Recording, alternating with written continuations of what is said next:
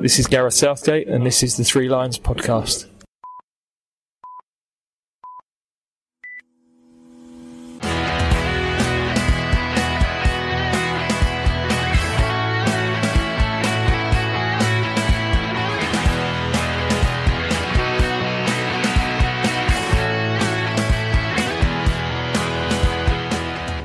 Hello and welcome to the Three Lions podcast. My name is Russell Osborne, and this is an independent England supporters podcast. Now, I must say, firstly, thank you very much for all the feedback on the recent episodes. Be it the last one of our England at the European Championships, the 2016 one, or the England C episode, or any of the others. It's always great to hear from you. And of course, recently we spoke with Matthew Halliday about his first England away game, which was Costa Rica in the Brazil World Cup. And this episode, we'll speak with another supporter who went on a journey following our national team at a very young age. Now, all those previous episodes are still available on your usual podcast provider, be it iTunes, Spotify, or the like, or you can head direct to threelionspodcast.com. I wonder how many supporters will choose the Qatar World Cup of 2022 as their first away trip. Well, we now know the match schedule that games will be played on. Obviously, we don't know who will be there yet, but FIFA announced on the 15th of July that the tournament will begin on the 21st of November 2022. And the final the 18th December. And with 32 teams in the tournament, the group stage will see four games a day. And the round of 16 and the quarter-finals, there will be two a day. As I've said before on here, I'm in two minds about going. My morals say no, what with all the corruption that has come with it and the loss of lives in the stadium constructions.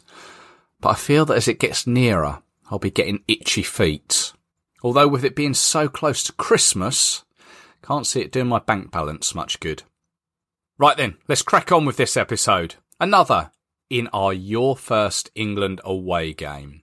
Now don't forget, you can tell us about yours. Just drop me a line on any of the social media channels or at three lions podcast at gmail.com. As I've previously said, it'd be great to hear some of the older stories. But this time, we're speaking with Alfie Wilson. But before we hear his memories, I'd just like to firstly apologise for the audio quality. Now you'll be able to hear Alfie fine, but for whatever reason, my microphone didn't pick me up as it should. And whilst you can still hear me, I sound a little bit distant. I hope it doesn't spoil it too much for you.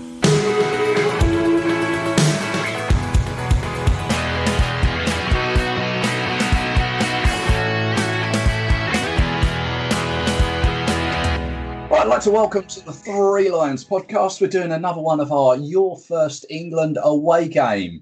We're going to Oxford this time. I'd like to welcome Alfie Wilson. Alfie, hello. Hello, Russell. Good to be on here. You're very welcome. Thanks for uh, thanks for getting in touch and saying I uh, I've got a first England game story to uh, to let us know about. Yeah, um, and uh, one of the uh, very young ones. Um, yeah. Go on. How old were you at the time? I was eleven uh, at the time. Yeah, so I'm 19 now. Uh, for my 11th birthday, uh, which is in April, so two months before the tournament started, uh, my dad said uh, we're going to Kiev for two and a half weeks uh, to see all the group games in Kiev. Uh so Ukraine versus Sweden and Sweden versus France were the two others, but obviously one of them was Sweden versus England. Oh, amazing! Yeah, yeah. birthday present. Oh, I'd love to have a dad like that. Yeah. So England Sweden Euro 2012. It was game number 907. What what was your what was your thoughts when your dad told you that? Uh, it was amazing, yeah. Because um, well, I was a bit skeptical because obviously all of my uh, tournament memories of England up to that point uh, hadn't been particularly good. Um, but it was always going to be amazing to see England at a major tournament. And um, Sweden were probably the weakest side in the group. Uh, that gave you a little bit more hope. We had France and Ukraine, host Ukraine, were, were also yeah. in our group, weren't they? Yeah. We, we'd already drawn with France in Donetsk before we uh, we came to Kiev, and myself personally, I remember getting the the overnight train from Donetsk to to Kiev, which was an event in itself. Well, yeah, because um, my dad didn't want eleven uh, year old me making. I think the train journey to to Donetsk would have been about nine or eight hours, yeah. a really long journey, which for me wouldn't have been too regardable. But uh, yeah, so we just stayed in Kiev uh, for two and a half weeks, which I think was a good decision. Yeah. What did you make of Kiev? I really liked it. Um, so my dad is um professor of Ukrainian studies at UCL. Right. And so um, throughout my childhood, you know, always hearing stories about the post-Soviet world and his various travels there. And uh, it was my first time going to a post-Soviet country, uh, so I didn't really know what to expect. Uh, but I was pleasantly surprised. Um, we stayed in a in a really central area. It was actually in between the stadium and uh, the Khreshchatyk, where the fan zone was. That really long street, as I'm sure you'll remember. Yeah, and uh, it was great. We did a we always did a little uh, tourist thing per day. So uh, on the day of the Ukraine Sweden game, uh, we got into an adopted patriotic mood by going to that uh, the motherland statue which overlooks the river, which is like it's like hundred meters tall. Mm. Uh, it's quite similar to the one in Volgograd, where England played Tunisia, actually, and uh, also like to all the lovely churches, and uh, yeah, it was really nice. My um, what I remember about Kiev, there was a, a few things. As I say, a lot, a lot of the churches dotted around, and and the main strip where the fan zone was. But I remember there was the there was the funicular that went up the hill that you could get on. Yeah, um, that was. Uh, I think it was something like cost like eight p a ride to go up there, which was yeah. Uh, there was there was the river, the main river that runs through the city, and what I do hmm. remember is on looking across the river. There's a little island in the middle, which yeah. was just jam packed, rammed full of Swedes all yes. up tents there. Absolutely, yeah. They called it like Camp Sweden. That's um, right. Because all their all their group games are in Kiev. It was kind of the same in the Phantom. They had a sort of area of the Phantom where they sort of annexed as well, and um, I, they they kept on because um, they won a Eurovision uh, a few weeks earlier, ah. and um, one of the, the songs called Euphoria. And they seemed to just be blasting that out on a loop and just having a rave from like 3 p.m. onwards every day. But yeah, no, there were absolutely loads of Swedes, and because um the England fans didn't really start arriving until like one or two days before the game, for the opening five or six days of the tournament, Kiev was basically like a mini Stockholm. So yeah.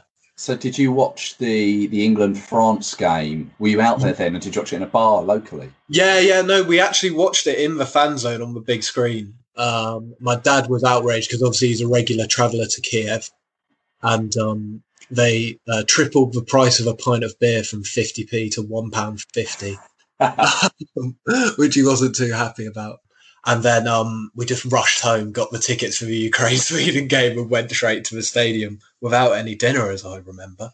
And so we came out of the stadium at around eleven o'clock, absolutely famished. and, uh, went to a yeah, local bar for some burger and chips, I think.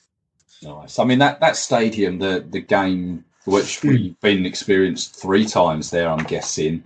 Um, yeah, it's the, the Olympic Stadium, isn't it? Which is fantastic yes. stadium. Well, um, the Ukraine Sweden game was actually Ukraine's first ever competitive game in the new stadium because it was specifically built for Euro uh, 2012. Because the only stadium in Kiev up to that time was a sort of ramshackle Dynamo Kiev stadium by the river, which some people know, might remember from like 98 99 Champions League. But uh, yeah, the stadium was great. Um, we were in the upper tier for all three games uh, in various areas of it.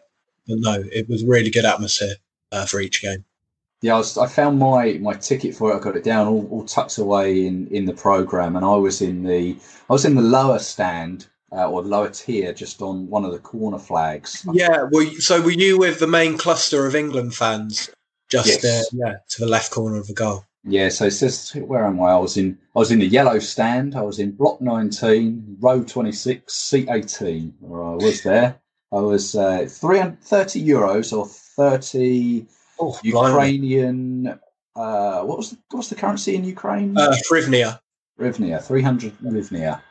And uh, yeah, well, me and my dad were um, in the top tier of the stadium, uh, just behind or above the tunnel, rather, was where all the commentary teams were. And uh, we were just to the right of that.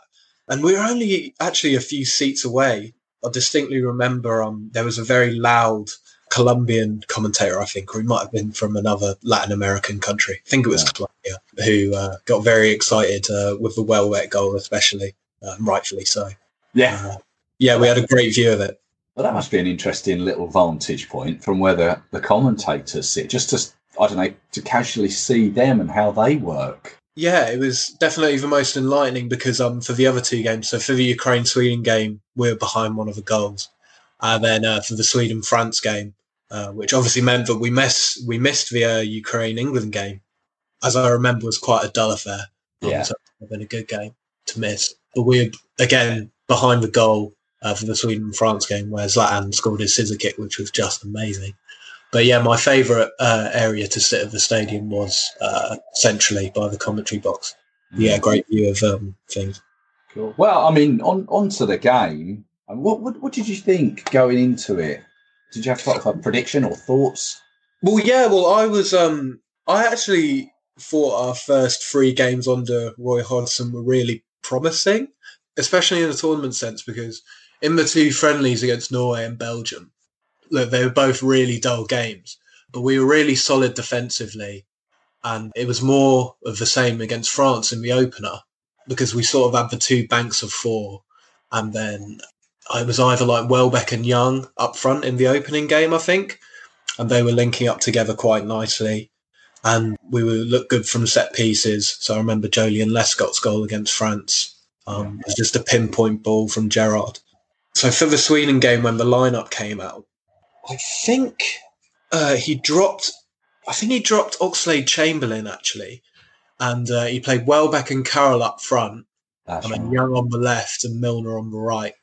Gerrard and Parker with the midfield too, but Gerrard and Milner kept on swapping uh, with each other, and like either of them would, you know, have a go at whipping in balls from the right hand side, which we looked dangerous from, and uh, that was obviously where we got our first goal, with Andy Carroll with what's probably my favourite header ever. Uh, It's good good header that one, wasn't it? So twenty three yeah, minutes in. it Andy looked Carroll. like it was out from outside the box when it first went in. It was uh, that powerful.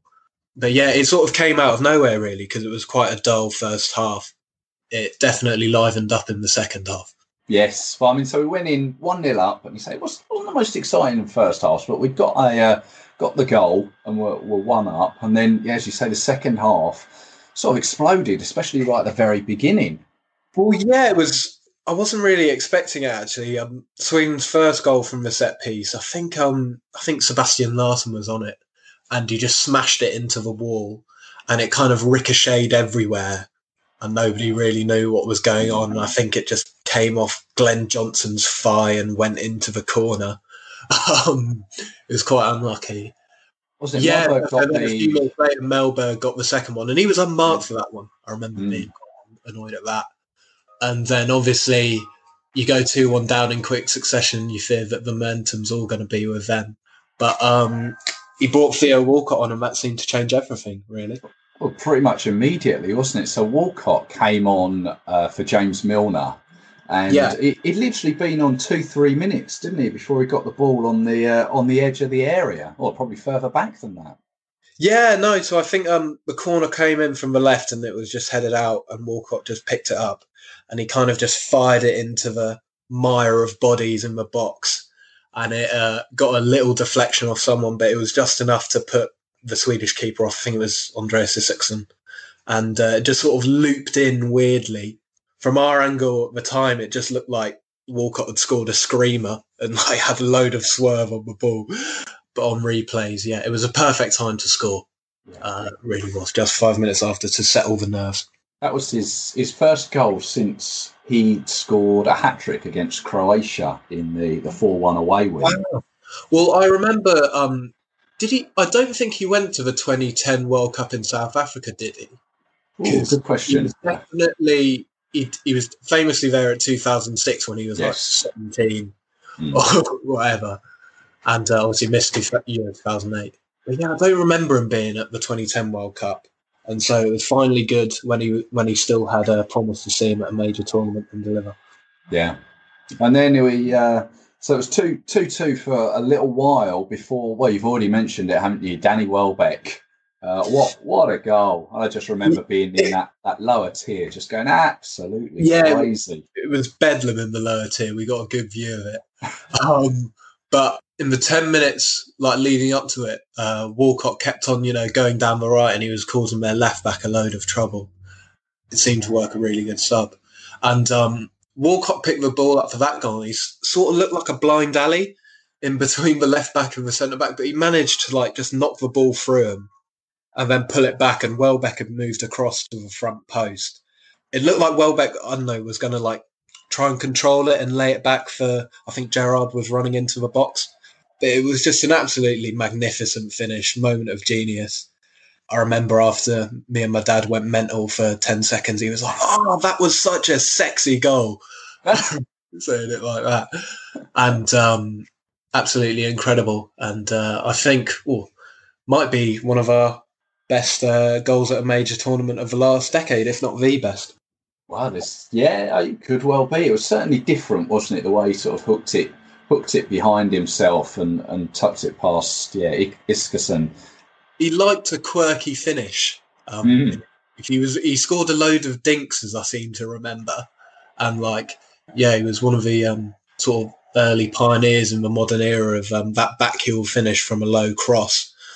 And uh, yeah, obviously one of them coming off in such an important game was great.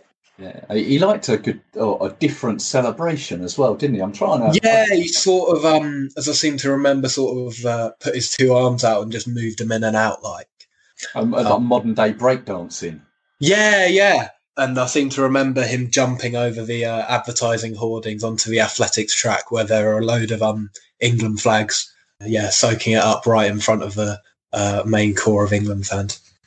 I mean, well, you mentioned uh, an athletics track there. Usually, grounds with a uh, an athletics track they don't have that sort Yeah. of feel to it. But that that day, that night, that game, it, it you wouldn't have known there was an athletics track around there. No, you wouldn't, because um, well, for the Euros they covered it all up, but um, especially uh, where the goal where England attacked during the second half, there was just an absolute mass of um, England flags just sort of covering up, so you wouldn't have known there was an athletics track there. It was nice to uh, spot two uh, from towns uh, near Oxford in Witney and Wallingford. Nice Oh, what, on flags? yeah, yeah, yeah. Did you know them? Do you have you seen those flags before? Um, yeah, I think I've I've seen them at Wembley a few times, uh, near Block 109, but I've only been on two England away days since and um, haven't seen them. How did you find the rest of staying in Ukraine then? It was good. We sort of uh, rationed our tourist things to do to one per day, so that sort of lasted us for the uh, 15 or 16 days whilst we were there. I remember one afternoon my dad actually had to, uh, I think he interviewed someone for some reason, I can't quite remember. But it was right out in the um, outskirts of the city where most of the housing is the really uh, traditional old Soviet blocks, mammoth uh, towers Yeah. and but it was quite fun to experience that side of the city as well. Also, we were in Kiev for two and a half weeks, so uh, obviously uh, there's only so much uh, stodgy Soviet cuisine uh, you can take, and so after about seven or eight days, uh, each morning we ended up uh, biting the bullet and going to our local patisserie and having a tiramisu for breakfast instead of um, dodgy uh, Ukrainian uh, cereal, which was quite uh, an interesting uh, thing. obviously we we progressed through after we beat Ukraine. We uh, we ended up back in Kiev for Hmm. the again game against Italy. Were, were you there for that? No, no, I uh, we went home by then. Uh, looking at how the Italy game went, it was probably a good thing because, as I remember, they just um we were knackered after sixty minutes. They just passed it around us like we weren't even there. Pirlo was orchestrating it all. Another penalty shootout defeat and one where we were ahead in as I seem to remember, before Ashley Cole and Ashley Young uh, missed their penalties, which made it even more frustrating. And, and one that's famously remem- remembered by uh, Pirlo and his his Panenka over Joe Yeah. Hart. And uh, Joe Hart doing his uh, scare tactics uh, before each pen to no avail because uh, the one Italy missed, I think uh, Montolivo dragged it wide. Well, he's got got to try whatever he can, hasn't he? Any goalkeeper in that situation. Um, okay, and so you've you've been to a few England away games since. Well, yeah. Uh, so I've been to two since. One of them was another game in Kiev. It was uh, Ukraine England in a 2014 uh, World Cup qualifier for Brazil, Oh yes, and it was an absolutely turgid, awful nil nil. It was one of our final games, and um, as I seem to remember, um, Danny Welbeck uh, got suspended the game before, so we had to have Ricky Lambert up front instead. We had barely any pace going forward. To be honest, we were lucky to get out of there with a point because Ukraine were really strong in that qualifying campaign. They nearly beat us at Wembley, as I seem to remember.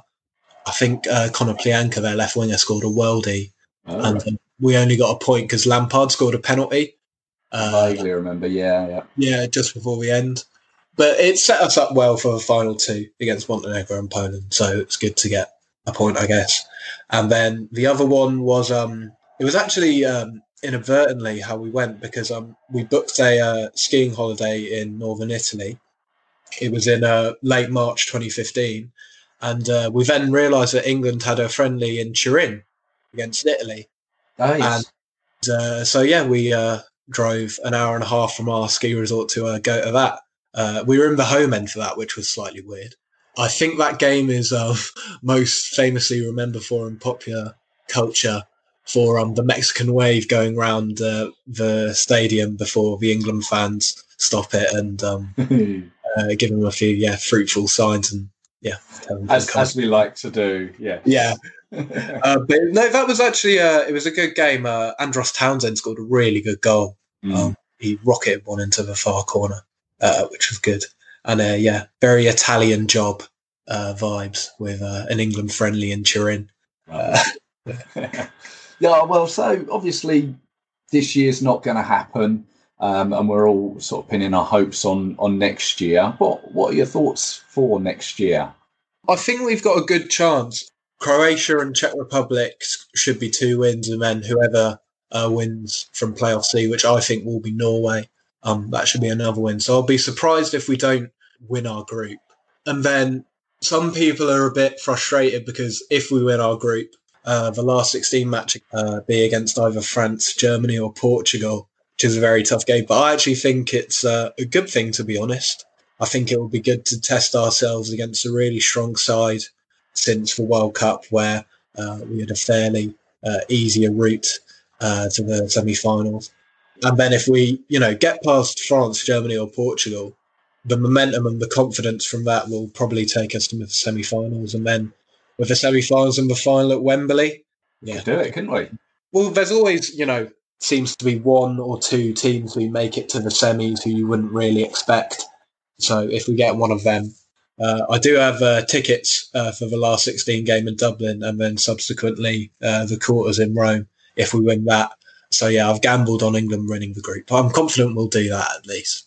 Well, let, let's hope so. There's plenty of us in that same gambling boat. But yeah, I didn't really uh, fancy uh, going to any of the games at Wembley. Uh, I think I'd rather watch uh, the games at home with my mates in a beer garden somewhere. Fair enough. Well, Alfie Wilson, thank you very much for for sharing your memories, your thoughts, um, and those little anecdotes on your first England away game, England Sweden Euro 2012. Thanks, Russell. All the best.